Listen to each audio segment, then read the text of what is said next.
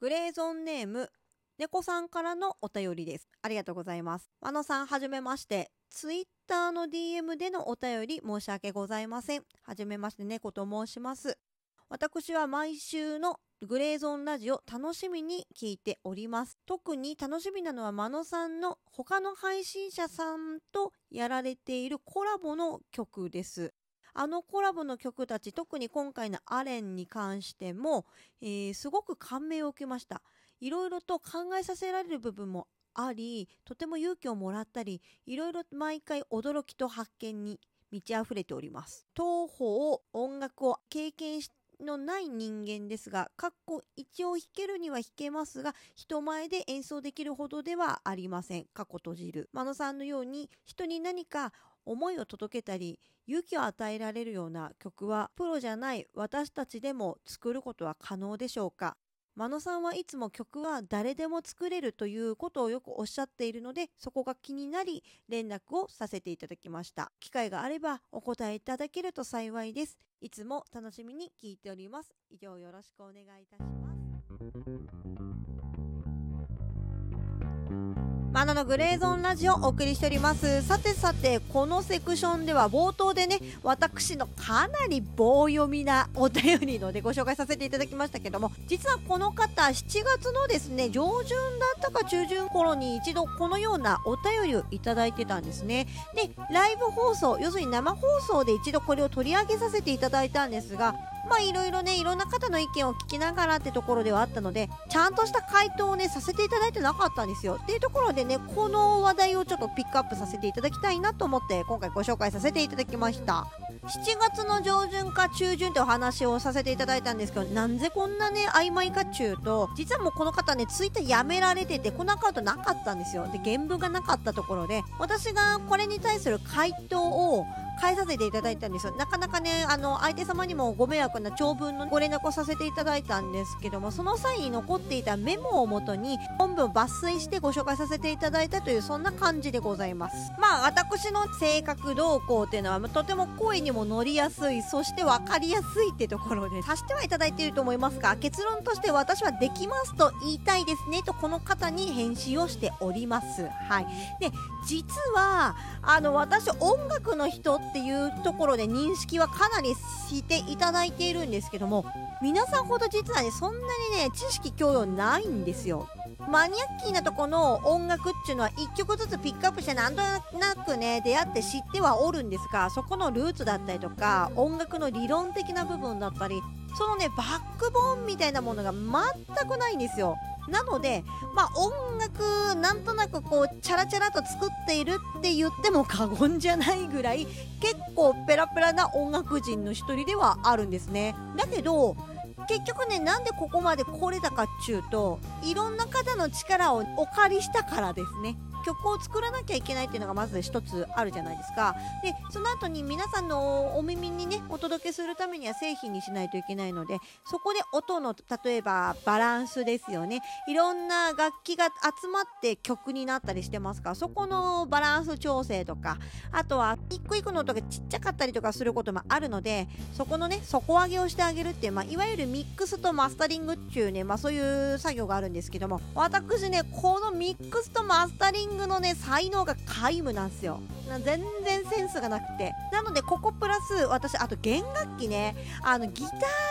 そこまで弾けないんですよ。なのでギターとそしてミックスマスタリングは全てうちの相方に委ねております。ここは完全に他力本願なんですよ。いろいろ編曲と曲作りっていう部分あとは簡単な歌詞の部分あとは歌のメロディーですね。ここは私作ることはできるんですが製品にするまでっていうところで人の力をお借りしたりとかあとラップの部分とかねあの前回の「悪あがき」という曲はいい例ですけど歌のメロディーは作れるんですけどラップってところとかは私全く通ってきてないのでここもねあの人様のお力借りて、えー、あのような形で曲に仕上げたっていう、まあ、そんな経緯があるんですよ。なので人の力を借りてなんぼだと思ってます。まあ何事もそうかもしれないんですけども音楽活動も人間関係と交渉力でできているというまあそんなところですので、えー、できるという風な回答をさせていただきました。今まで力をお借りした皆さん本当にありがとうございます。感謝しております。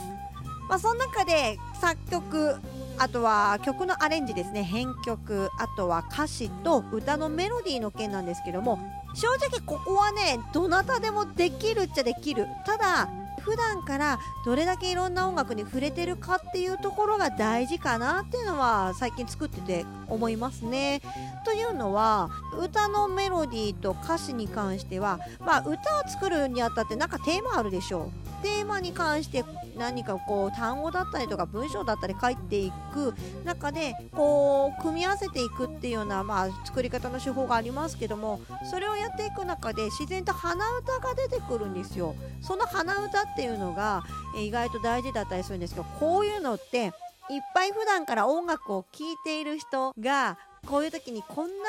歌ってこの曲っぽいよねって言ってこうなんとかってこうふんふんふんって鼻歌混じりでやっていく中で歌詞とかメロディーとかってできたりとか意外とするのでなんかそういう経験値がそういう場所に生きてくるんじゃないかな。そういう場所に身を置かれたらね意外とメロディーとか歌詞って作れるもんですよ皆さん。はい。普段の喋り言葉や聴いてる音楽が生きてきます。この聴いてる音楽っていうのはアレンジ編曲も同じでこういう風なものを作りたいってなった時にこういうコード進行和音の進行なんだよねそれに対してまあ今時っぽい音楽にしたいなってなった時にいろんな今時な音楽を引っ張ってきてこれってこんな風なアレンジをしたりとか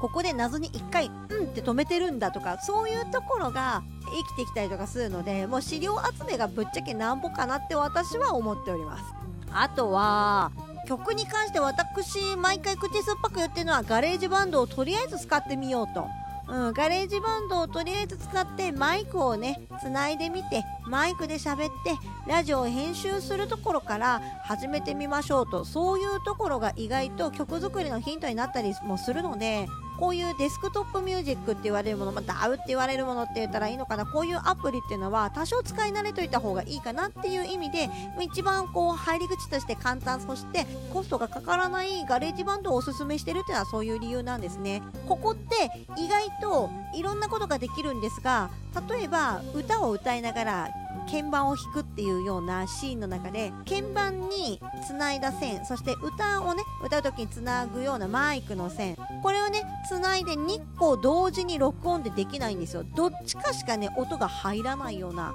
そんな仕組みに GarageBand はなっているのでそういう時に不便だなとかあれができない不便だなこれができない不便だなってなった時にそれができるようなソフトってのを自然と探し出すじゃないですか。なのでそういうところも含めて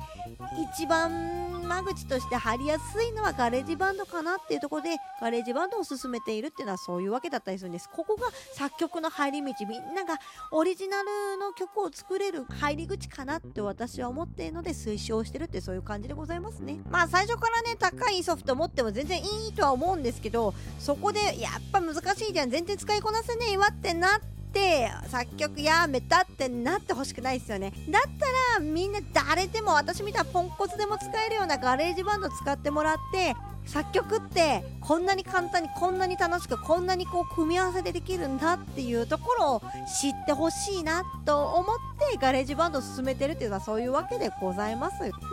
GarageBand 自体って実は音のパーツがいっぱい入ってて、まあ、ドラムが叩けないそこのあなた私も実は叩けませんが、えー、機械で勝手にねそのパーツを組み合わせることによってドラム叩いてるような感じにすることができるんですよ、まあ、打ち込みって言われる作業だったりとかもうパーツとしてねもうペッペかペッペか貼るだけだったりとかするんですけどもそういうところでねできないことを実は GarageBand って補ってくれるんですよ。ベースが弾けないとか鍵盤が弾けないとかそういうとこ全て補ってくれるのでそこも込み込みで助けてもらうっていうのはそういう意味だったりするんですね。なんて喋ってた？結構な時間喋ってましたね。曲の紹介に行きましょうか。まだまだ喋り足りないですけども、まざっくり概要としてはそんな感じでございます。さて曲なんですけどもこのセクションではそうですね。アウォールっていうね、私も言い慣れないアーティストなんですけど、韓国のアーティストから一つ行きましょうかね、曲ね。女性1人男性2人の3ピースです。で若手で結構ね今盛り上がってるバンドっていうのでツイッターでねあの台湾韓国のあっちのねバンドシーン詳しい方がね結構推してるバンドでもあるんですけどね。その方のね今年の5月に出たアルバムから「マング」って曲があるんですけどこれいきましょうかね。Apple Music 並びに Spotify の URL 説明文に貼らせていただきますのでよろしければそちらからぜひ聞いてみてくださいということで、えー、Twitter の話がちらっと出ましたが次のセクションは Twitter で流行っているハッシュタグ選手権の話少ししていきましょう